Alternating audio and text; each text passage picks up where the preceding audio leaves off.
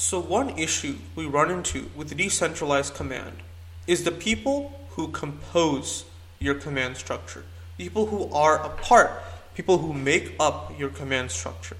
Because if your structure for your decentralized command strategy is not the best, or it's not suited for it, you will find yourself pouring your energy into making a reality that does not or simply will not work.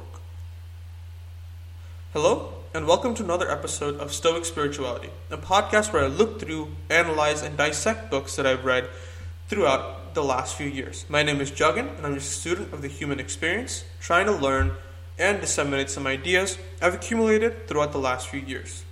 The current book or strategy I'm analyzing is The 33 Strategies of War, specifically the Controlled Chaos Strategy by Robert Greene.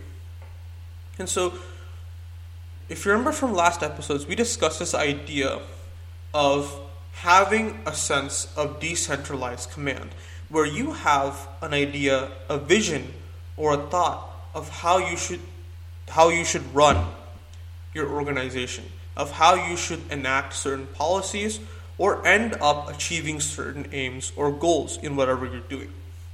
However, some of the issues you can run into is training your members to match and emulate your philosophy and finding those exercises to increase your troops' knowledge of said philosophy.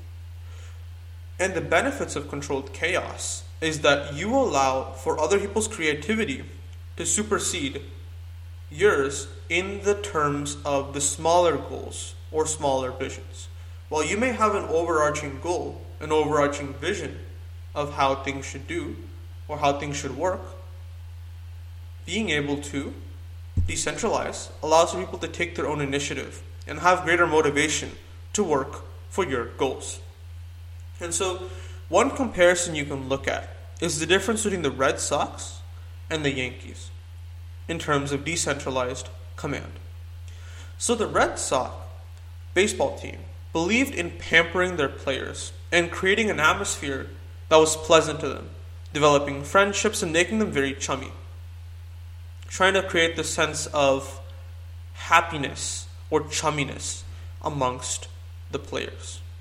However, one thing that ended up occurring is that the Red Sox fought amongst themselves and fell into these kind of groups or factions because of the chummy atmosphere, chummy in quotes, of cultivation that was done throughout these times that they were in season or off season.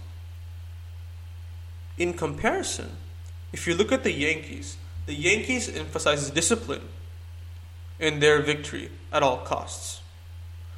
While yes, some can claim that there was a chummy atmosphere, there was a lot of access and happiness in their place, in the end, the priority was not the atmosphere, it was the mission, it was the goal, along with the margin of error. And unsurprisingly, in the end, the Yankees won the 13 pennants and the World Series.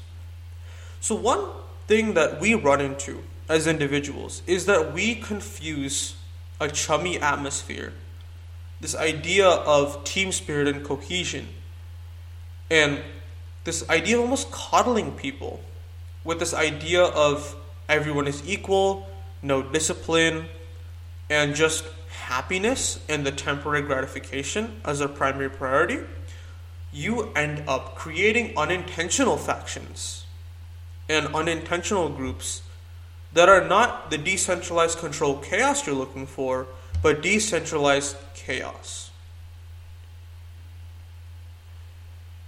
By emphasizing your mission, by emphasizing your ideology as the control over the chaos, you create an overarching umbrella under which there can be some wiggle room, but not so much wiggle room. The Red Sox and Yankees, their end goal was to win. Their end goal was to score more than their opponent and find themselves on top as victors. However, those who led the Red Sox believed that the friendly atmosphere was the main intention. But the Yankees saw discipline and winning as the primary goal. And in the end, the Yankees managed to win so much more. So remember, you must structure your group. You must structure your people according to your troops' strengths and weaknesses to their social circumstance. And you need to be attuned to that side of your troops the human side, the fickle side, the chaotic side of your troops. Because do not try to struggle with individual differences, do not try to struggle with individual idiosyncrasies that each soldier may or may not have, but allow yourself to have one overarching goal and turn the idiosyncrasies into a single virtue and increase the power with which you fight. And so, we have discussed a lot about this controlled chaos strategy. However, there are some contingencies, some reversals that need to be discussed as well. So remember, the structure of your army, like I said before, must be suited to those who will make up your army, the people who work under you. You cannot impose or bring upon this idea of controlled chaos upon a group that has no desire or no ability to do said controlled chaos. So while this is a strategy that is effective and should be implemented, it can only be done so in the cases or the places where it will be the most effective or it is most suited for those who you work with. And remember, this idea of decentralization is not a one size fits all kind of tactic. Because in the end, as you or those around you may know, not every single person is built the same way. Some people prefer a template of rigid authority that tells them every single thing they must do, every single T they must cross, and every single I they must dot. So, you must be able to recognize the people and provide with them the template that they desire. And overall, this idea of decentralization isn't, like I said, completely one size fits all, even on the larger scale.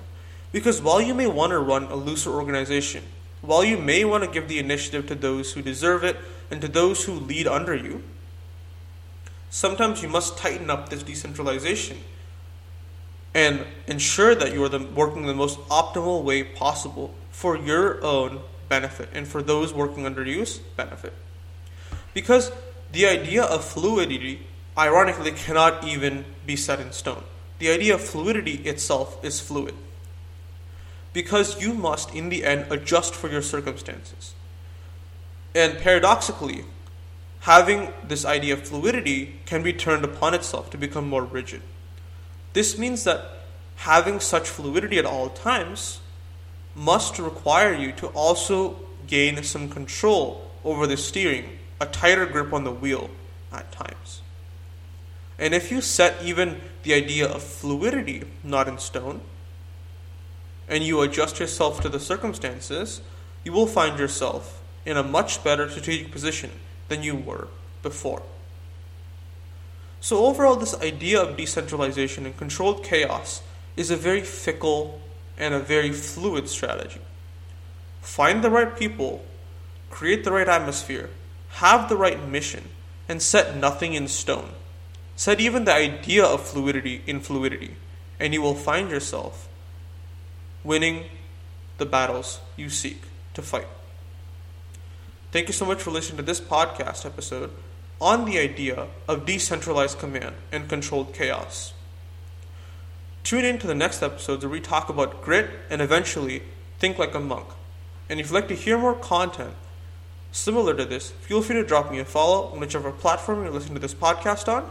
And if you'd like to hear more videos or see even short form content like clips, feel free to drop me a follow on YouTube, on TikTok, and on Instagram at Stoic Spirituality. Thank you so much for listening, and see you guys next time.